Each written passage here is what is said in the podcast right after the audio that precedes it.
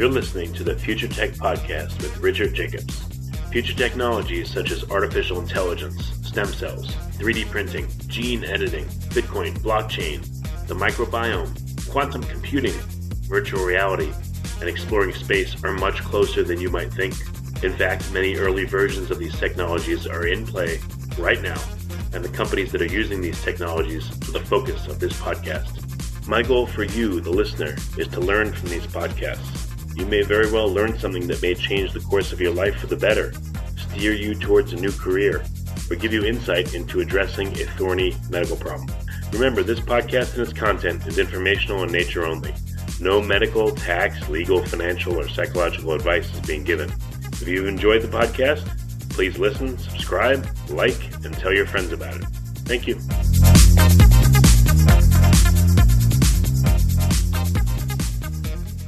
Hello, this is Richard Jacob with the Future Tech Podcast, and I have Gabriel Rene, uh, director of the Verses Foundation. We'll be talking about the spatial web. Sounds like the newest uh, version of what the internet's going to be like. So, uh, Gabriel, thanks for coming. Thank you for having me, Richard. Yeah, and I hope I haven't preempted you, but uh, tell me about Verses. What's the premise of the uh, effort? Well, um, you know, if you look at the history of humans and our relationship to information, we've gone through um, quite a few transitions uh, over time, and uh, the the the real key in our evolution has been our ability to take this information and share it. The shareability of information together, kind of you know, uh, ideas and and and and thoughts and, and, and our imaginations, we've put into these different forms. So as we kind of uh, you know, go from hmm, uh, grunt, grunting and, and, and speaking, you know, in cave paintings, um, eventually to written information, uh, both, you know, the birth of numbers and then different sort of uh, letters, you know, alphanumeric uh, information and okay. more drawings, right? Then we eventually evolve into writing. And then in the modern era, the printing press becomes the uh, you know, sort of the ability to scale writing, and that that technological leap really fuels the industrial revolution. Um, incidentally, most people don't know this, but the World Wide Web, which many have argued is the, the, the next greatest invention um, and greatest application of the internet, you know, a- after the, the printing press being you know, one, one of the, the all-time uh, most powerful inventions in, in, in humanity, um, actually grew out of publishing it's actually an extension of writing. Um, in a way, even our our uh, um, uh, our computers are kind of you know started as word processors, right? And so this concept that yeah, that's right. Fundamentally, what we've done is we've we've, we've made little word processors, which we call computers. Um, you know, they crunch numbers and they crunch letters. And then we, uh, you know, Tim Berners-Lee, who's the uh, inventor of the World Wide Web, uh, created a series of protocols that we use today that power a multi-trillion dollar you know global e-commerce economy that are the basis for our our, our, our collective communication in every conceivable language um, that obviously move beyond text to, to images and videos. Um, and, you know, there's just been an explosion of, of information sharing. And this is a big part of what Web 2.0 became. It wasn't just a sort of read only web, of Web 1.0, but became a sort of read and write web where we could all comment and share and blog and post and and even even this post today, you know, it goes out on on the web. So um, right. that's been a, those have each been powerful shifts. You know, the, the World Wide Web technologies are actually based on hypertext. And hypertext is really just digital text. Um, the entire model for how we've been looking at the world and our relationship to information since let's say we kind of uh, you know our, our earliest uh, days here on the planet uh, have been abstracted into symbols of words and text and uh, and and now uh, form other forms of let's call it two-dimensional media. With the birth of computers and their ability to start to create three-dimensional objects, models, and information uh, over the last several decades, we actually see a shift. And in that shift, there's been you know, a lot of great examples, mostly represented in our sci-fi films, right? Um, or books and stories. Uh, you know, whether it's sort of the, the hologram chessboard and on Star Wars, um, whether it's uh, you know looking at which is sort of what, what what we consider augmented reality, or anything that happens in like an Iron Man movie where he's able to see information in space or project holograms in space. But only Tony Stark has that ability. What's happening now is that with our phones, uh, the the uh, ability to, to create augmented reality where we can project information and objects three dimensionally into into space um, is now becoming a standard part of of the hardware and software combination of these devices. So by the time you get to the yeah, iPhone I've seen X, on uh, I've seen like on YouTube, for instance, you know, there's videos where you can move the phone around and pan, and so yeah, I've seen a little bit of it. But go ahead, you were saying the iPhone X. Well, in a way, the, the smartphone era actually only ran 10 years. It was 2007 to, two, to 2017. And the iPhone X is no longer a, you can't really call it a phone anymore. Um, at that point, what you really have is um, an augmented reality device on training wheels with an AI chip. And that's because the cameras now have depth sensing ability. And so they're able to create sort of animojis and 3D characters, and you can see Snap chat and others, you know, altering people's faces and projecting content into space like Pokemon Go. These are all the little precursors of like what it was like on the early, early web in the early 90s, where you just, you know, take 10 minutes to download a JPEG, you know, so sort of, you know, stamp size, you know, image. Um, the load, loading yeah, you know what's really uh, my my my you know I have three kids and my daughter has like this app where it changes the color of her hair and it's really yep. accurate looking. You could, you know, she showed me what it would look like if she had purple hair or pink hair. Or, so I'm starting to see some stuff like that too. Exactly. How old is your daughter again? Uh, my oldest is 13. 13, yeah. So there's these apps like Facetune and YouCam Makeup, and obviously, um, obviously uh, Snapchat, Snap Lenses. Um, but Facebook's adding this. Google's adding it to, to, to, the operating system itself. The iPhone has already added it to the operating system. It's called ARKit. Um, and so these, these, you know, the next generation is, this is going to be common for them in the same way that, that maybe in Web 1.0 was, was uh, our first interaction with, with digitized information in a network and, and the previous generation of millennials in Web 2.0. But this next era of Web 3.0 is going to become multidimensional. It's going to become spatial. It's going to become the spatial web. So, what is the spatial web? What what what is it? How can you define it? Well, if you think about today's current web, um, the interface for the, the web was the was a web browser, right? And we tended it was kind of the the desktop laptop era. So the hardware was was desktops and laptops or PCs, um, and we accessed pages of information um, on those screens. Web 2.0 um, really became about uh, the ability to consume information on mobile devices. So we actually changed hardware. And in 10 years, you know, we went from essentially zero smartphones to uh, three plus billion smartphones in a decade.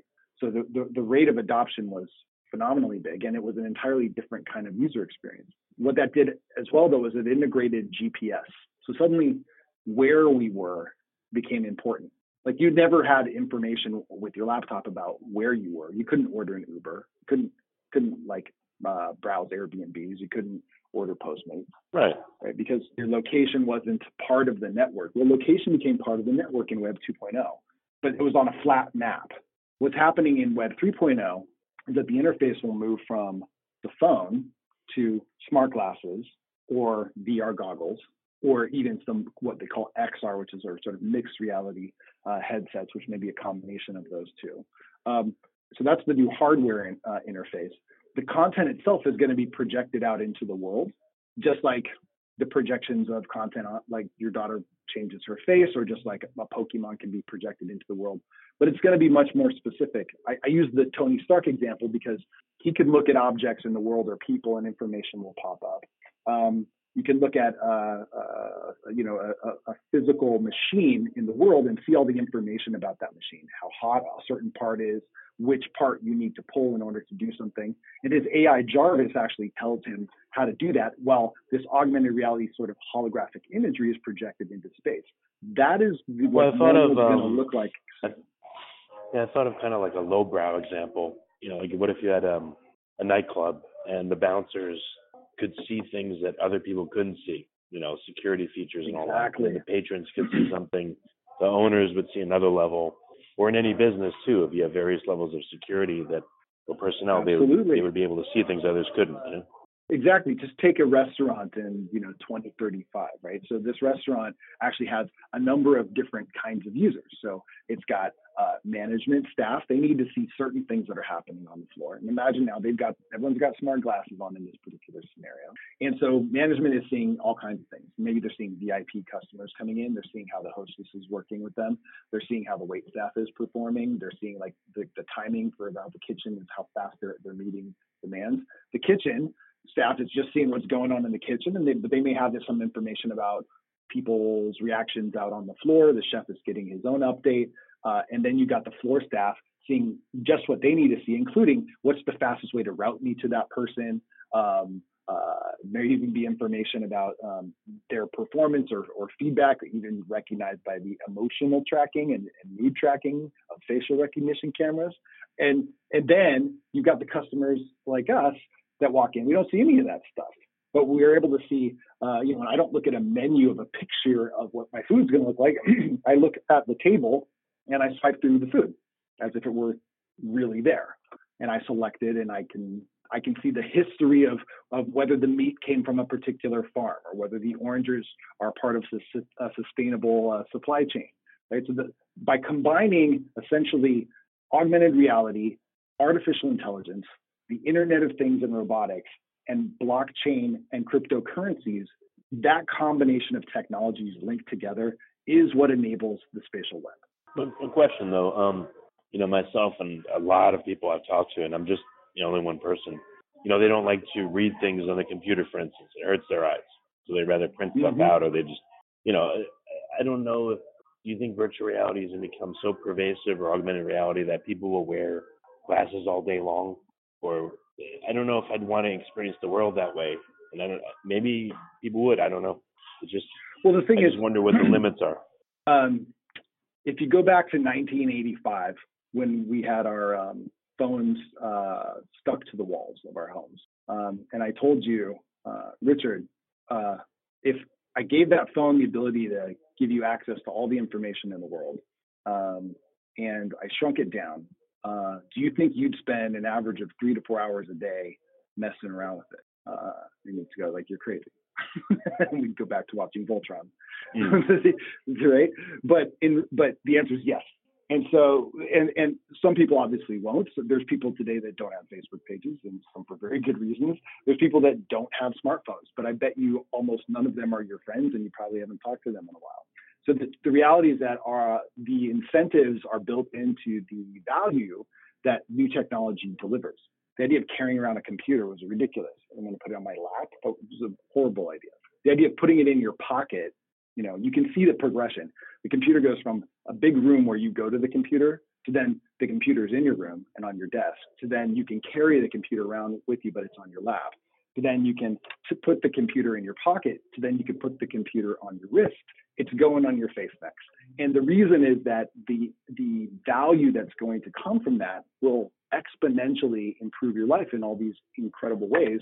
Uh, it will certainly come with its own set of challenges. Smartphones do that today. There, there are technology addiction concerns. We've got internet addiction concerns. There's gamers that you know won't take the time to eat. But at the same time, you know, esports is being considered for the Olympics. So the, the march of progress um, tends to bring us more value. There's always trade-offs, but yeah, I do think that over the next decade or two, you're going to see this transition not only to glasses, but then eventually to contacts, and then eventually into uh, uh, things like Neuralace, which Elon Musk and other companies are working on, which is uh, sort of a, a head cap that essentially would give you the matrix effect, where you could log in and have the complete sensory experience uh, of the world, um, even physically. Um, so, so yeah, over the next several decades, you know, these technologies are they're not theoretical. They they they exist and work today. This is really about the convergence of all of them, and then we'll have to see how it actually plays out. Well, I just wonder, you know, let's say the computer's in your glasses, you know, are most people going to walk around with it turned on all the time, sending them notifications and I don't know, changing what they they see, or do you think that I guess some people will leave it off most of the time, or use it when they need. I, I just wonder how pervasive it's going to become and what interaction will be like. Well, if we look at history as an indicator, um, like I said, we went from zero to three billion smartphones in a decade. So it's it's difficult to know um, when exactly and how and what key elements will drive that adoption. But um, when you have Apple, Google, Facebook, Intel, Microsoft, um, Baidu, essentially all the largest companies in the world are betting on this as a essentially as a foregone conclusion of, of the next interface.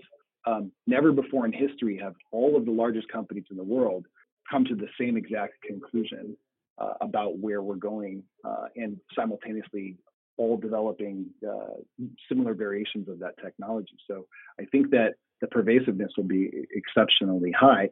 Also, this is the value proposition that comes from the integration of 5G networks, where we're going to get a hundred hundred fold increase in data speeds.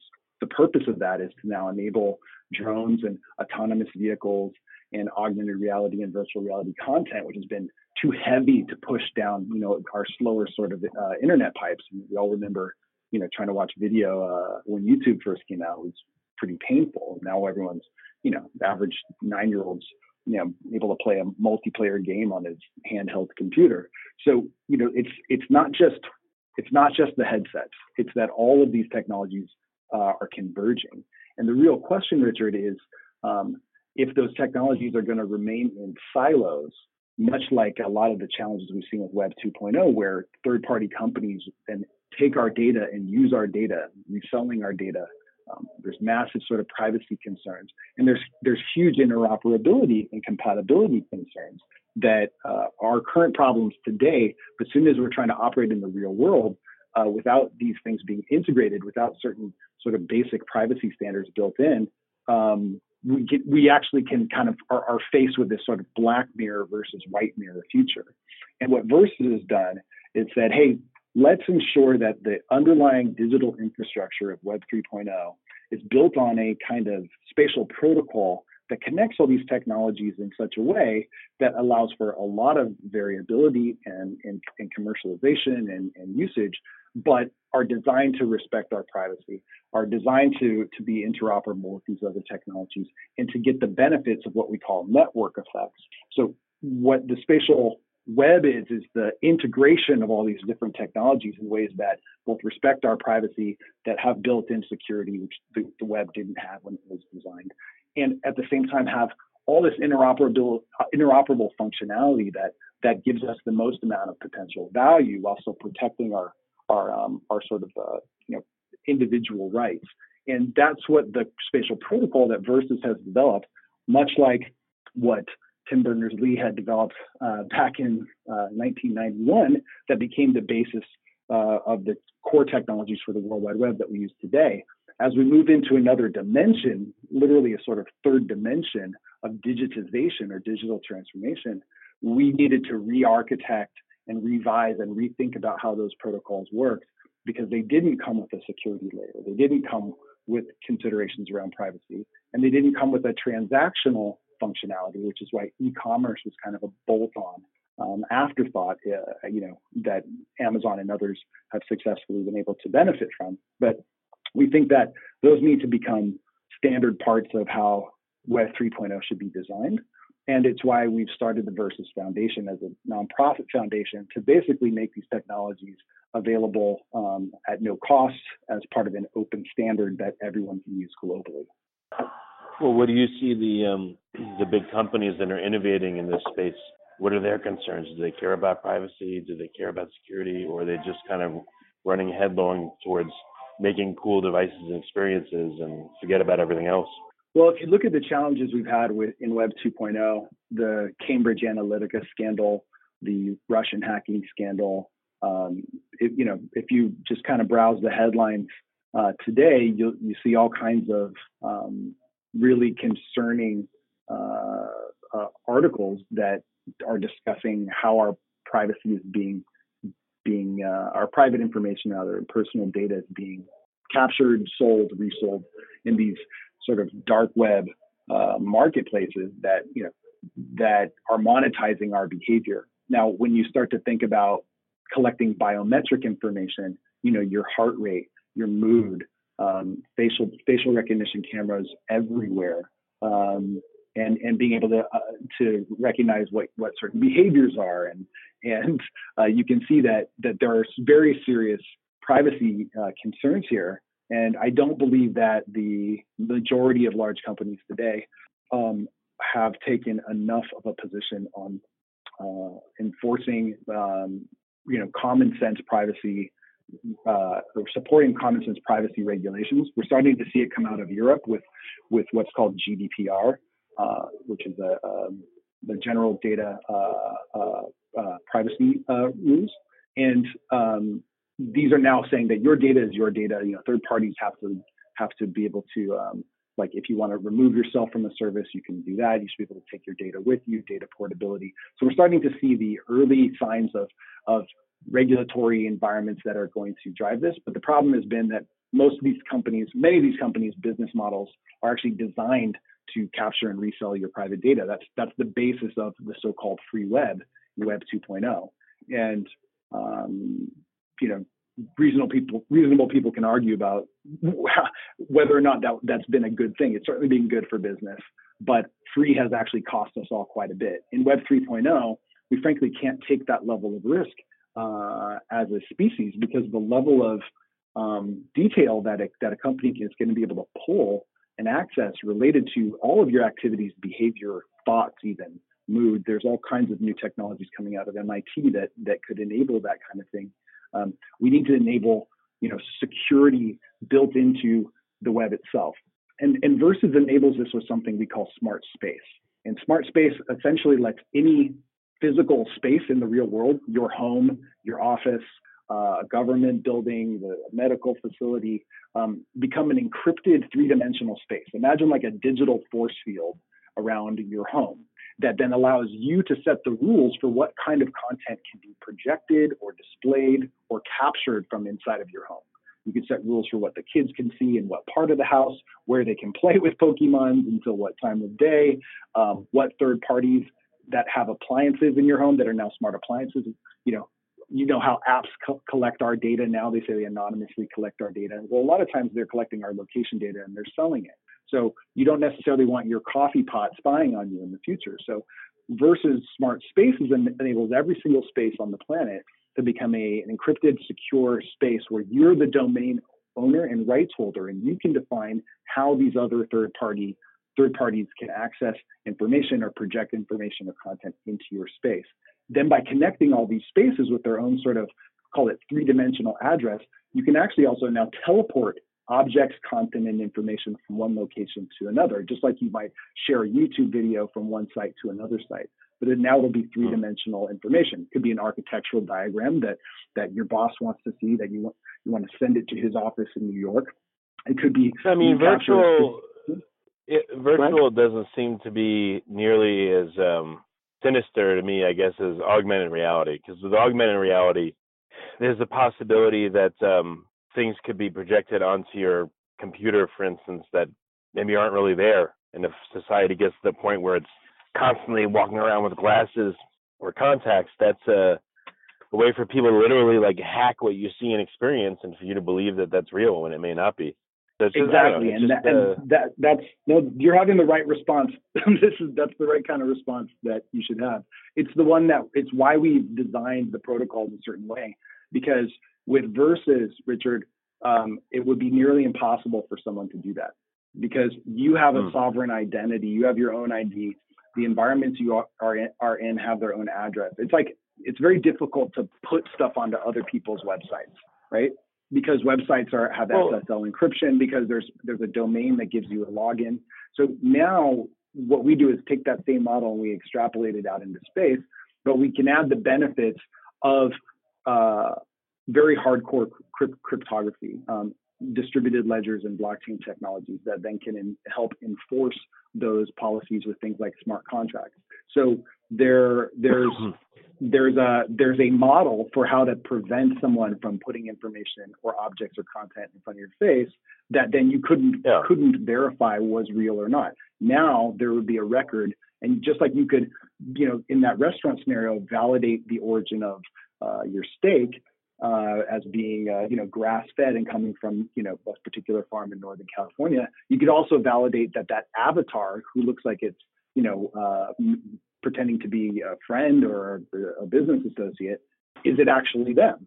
And and of course that could happen in VR as well as AR, because we're not just talking about the digitization of things, we're also talking about the digitization of people. But here's here's the issue. Like look look what happened so far with blockchain. You know, like your company and many others, they have a lot of great ideas. They want to do all these these honorable great things, but unfortunately, as of right now, at the end of the day, the governments call the shots, and they may not want your vision. And just as they've kind of marginalized, you know, cryptocurrency at least for now and for a while, they may do the same. They may say, yeah, well, we want back doors into everything. We don't want everything encrypted and and all that and secure. You know, they their vision may not be yours at all. So I I'd rather have yours. It'll be much better. I just don't know that uh, that's a climbable hill or you know, what you would do to make sure like your protocol runs things instead of you know some other protocol that, like I said, is in the hands of of government or large companies that would love to mine everything you see and everything you experience and take it all. You know.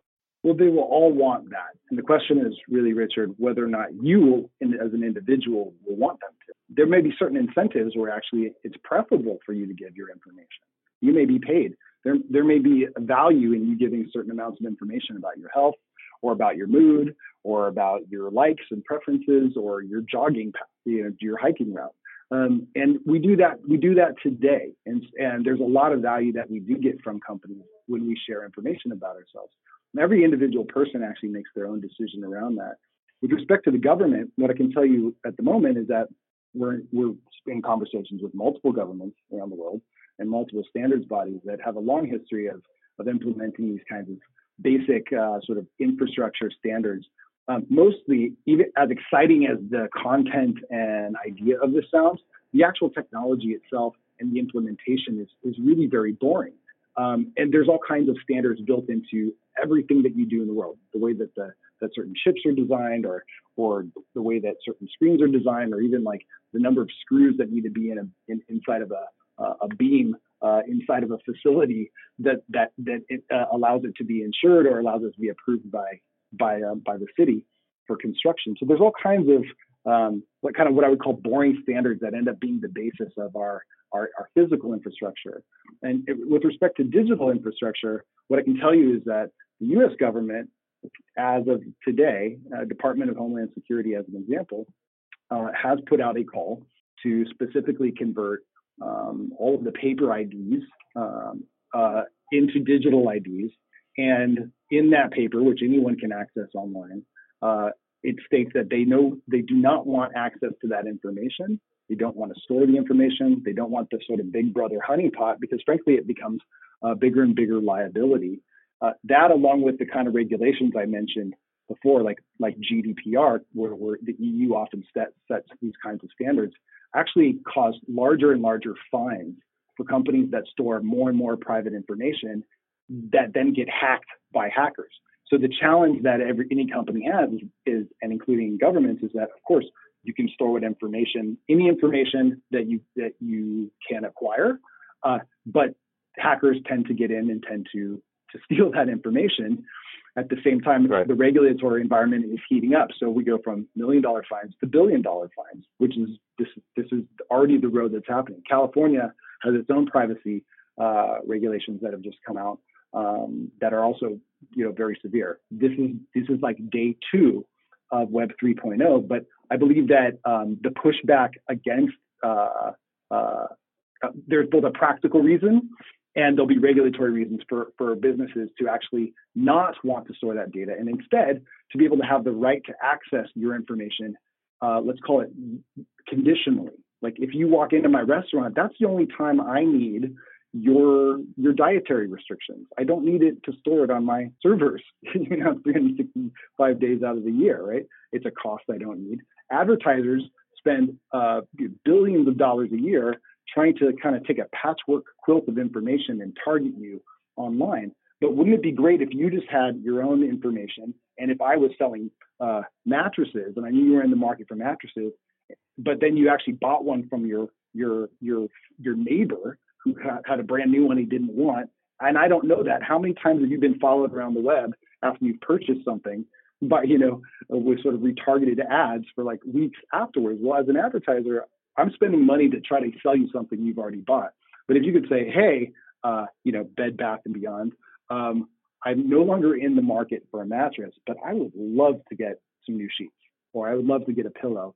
I think there's an opportunity for an entirely different kind of relationship between uh, individuals and advertisers that's actually more honest, it's more secure, and it's probably more profitable.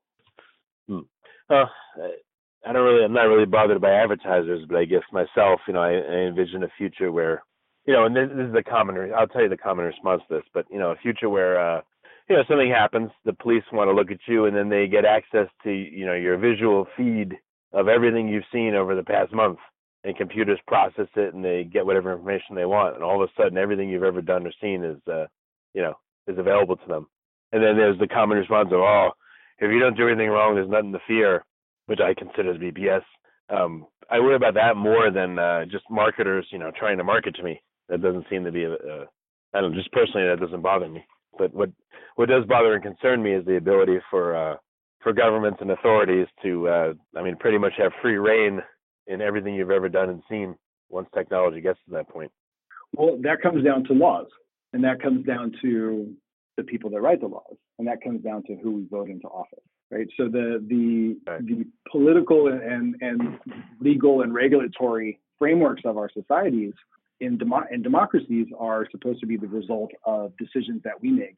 But when we when we're being informed by advertisers that are falsely creating fake news to then inspire you to vote in certain directions by inciting emotions around things that that maybe are inaccurate, the advertisers uh, who may not just be trying to sell you, uh, you know, a mattress, but maybe trying to sell you a candidate, actually inform mm. how those laws and regulations go into place.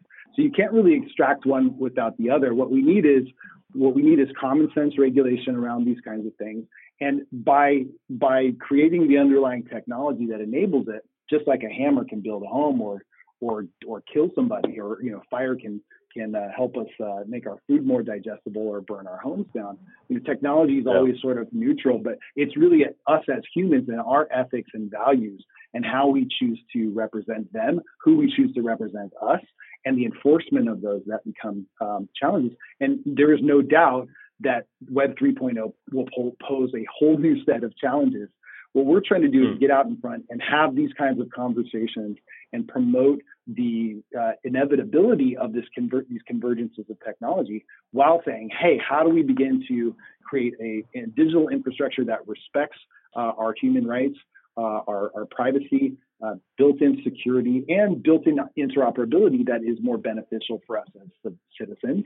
Ideally, is more beneficial for businesses, and is more is will allow our government um, and cities to operate uh, in, in, ways that are that don't require them to be totalitarian. Um, but these are the challenges of this next generation, and they're the challenges that these are the kinds of questions and concerns and conversations that we think need to start to rise to the the, the top of the, the the social conversation that we're having globally. Yeah, no, I agree, and you brought up a lot of important points. I mean, in a way, it's actually a battle for people's perception of reality. Once, That's get right. I said, you know, you imagine glasses or contacts on everyone's face, then literally you can shape people's reality, what they believe is real, in absolutely an even more visceral way than just reading something on the web, you know, watching a TV yes. show, which is crazy. Yes, this is this is actually the battle the battle to redefine reality, and uh, it will it will happen over the next uh, several decades here. And so to this end, you know, we're trying to create awareness around it. Um, we also think there's more value in in in uh, compatibility and interoperability of these technologies, making sure that that identity and privacy become a uh, privacy by design part of the digital infrastructure. And to that end, um, uh, myself and my partner Dan Mapes, both founders of Verses, uh, will be releasing a uh, a book in the next month, uh, which is the spatial web. And in that book, we cover all of these sort of uh, topics and concerns. And, and again, the, the, the, point of this is to start to raise awareness uh, around the spatial web, about Web 3.0, and to start this this dialogue that then will ultimately become part of the technology that is driving our day-to-day lives. We, prefer to have a white mirror, you know, future versus the black mirror future, and so uh, that's really what the Verses Foundation is uh, founded on. All right. Well, well, very good. What's the uh, you know, a funny question. Out of all the movies that are out there, which one do you think most closely resembles what the future may be like? Uh, well, again, it depends which kind of future we get. The same technologies can enable uh, the sort of you know the darker or lighter version of of our future. Um, ironically, most of our stories of the future are based on sort of dystopic uh, uses of technologies. Um, uh, so, altered carbon is a really phenomenal example of, of how these technologies can be used for, for pretty awful uh, for pretty awful reasons. Um, mm. uh, and I would say that uh, to get a good indication of, of what more general use is, nearly all of the, the Marvel movies um, that have come out in the last 10 years um, have showcased things like volumetric video and holograms and you know intelligent robots and um, and obviously the, the, ability to interact um, uh, you know spatially. So you know a lot of our sci-fi films uh, really capture this. The Oasis uh, from Ready Player One um, is, is, probably mm-hmm. a good indication of, of what virtual environments will look like in, in, in 20 or 30 years. Um, but uh, you know what what we think is missing is, and, maybe it's just that we you know as humans we love dramatic stories. Is there there aren't a lot of, of really good um, representations of what uh, a, a, beneficial, very futuristic or very technologically um, embedded society looks like. And, and that's that's probably part of what's missing is that most of our stories about the future, you know, are all AI and robots, you know, taking over and destroying us, or or humans abusing each other with these technologies. Certainly, hmm. uh, if you look at our history, we're sure to do some of that, but um, we actually believe uh, on the whole, it, it, will be something far opposite. We, we, think that we're in a position to, uh, with these technologies, to kind of to kind of create a, a you know, humanity could have a Renaissance 2.0. The, the, like the level of creativity that you can you can employ with these technologies, how how you or let's say your daughter could create imaginary play spaces or environments that that um, that she could share. You know, even the way that we communicate you know several decades down the road may be more visual, maybe more content based. I mean, we use memes and and emojis now. They're kind of more visual and animated representations as opposed to, to merely words or text or gestures. So when that becomes entirely spatial and holographic, and it's just as easy to, sh- to make it shareable, um, you know, there is a there's an entirely new opportunity here for us as a race because, as I mentioned, with our information historically, we had to take what we felt inside, you know, our thoughts and our feelings and our ideas, put them into some kind of medium, like words or an illustration, right? And and then then I can share it with you, right? That's what we're doing today. I'm, I'm using mouth sounds to, to to to paint pictures in your head. Well, if I can just paint the right. pictures in the room, then and you could see them. Well, what what? That's an entirely new medium. That's a shareable medium that that many of us kind of like uh, maybe more similar to music, right? Many of us could actually experience simultaneously. We could jam together in all kinds of different ways that are actually more visual and, and emotive. Um, so there are, there are incredible imaginary and, and creative um, uh, uh, you know qualities to to, to Web 3.0 and the spatial web, and our ability to, to share that information, whether it's for very practical reasons um, or, or, whether it's for creative reasons, we actually think we'll be taken to an entirely new level. You can you can kind of see from here how to get there. So that's you know just as these technologies um, certainly can enable some of the very concerning and, and worrisome scenarios, they they also uh, can create beautiful and, and, and amazing uh, creative uh, outlets for us as well that that that will change us in other ways. Well, very good, Gabriel. Um, where can people get resources? Where can they maybe experience, uh, you know, a video of what the uh, the future may be like, or the spatial web will be like, or find out more about Verses? Yeah, for uh, for the time being, we're just kind of coming out of stealth. Uh, www.verses.io. Um, we are on the World Wide Web, but we will soon be on the spatial web. and um, you can find all the other relevant links there. We'll be updating it um, pretty frequently uh, over the course of the year, and and look out for the spatial web uh, ebook coming out soon. Um, and okay. you can follow us um, as well on the spatial web uh, on Twitter and Facebook, and uh, there'll be some Medium posts coming out soon also under the spatial web. Well, that's great. Well, Gabe, thanks for your insights, and uh, I appreciate you coming on the podcast. It's my pleasure. Thank you so much for your time, Richard.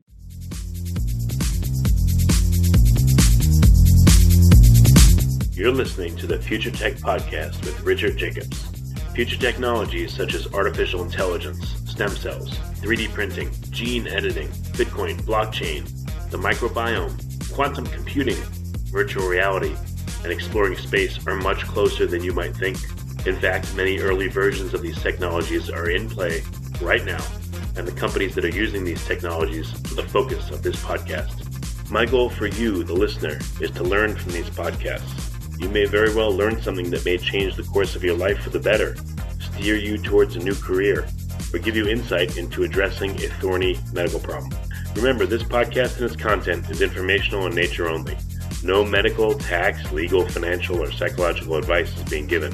If you've enjoyed the podcast, please listen, subscribe, like, and tell your friends about it. Thank you.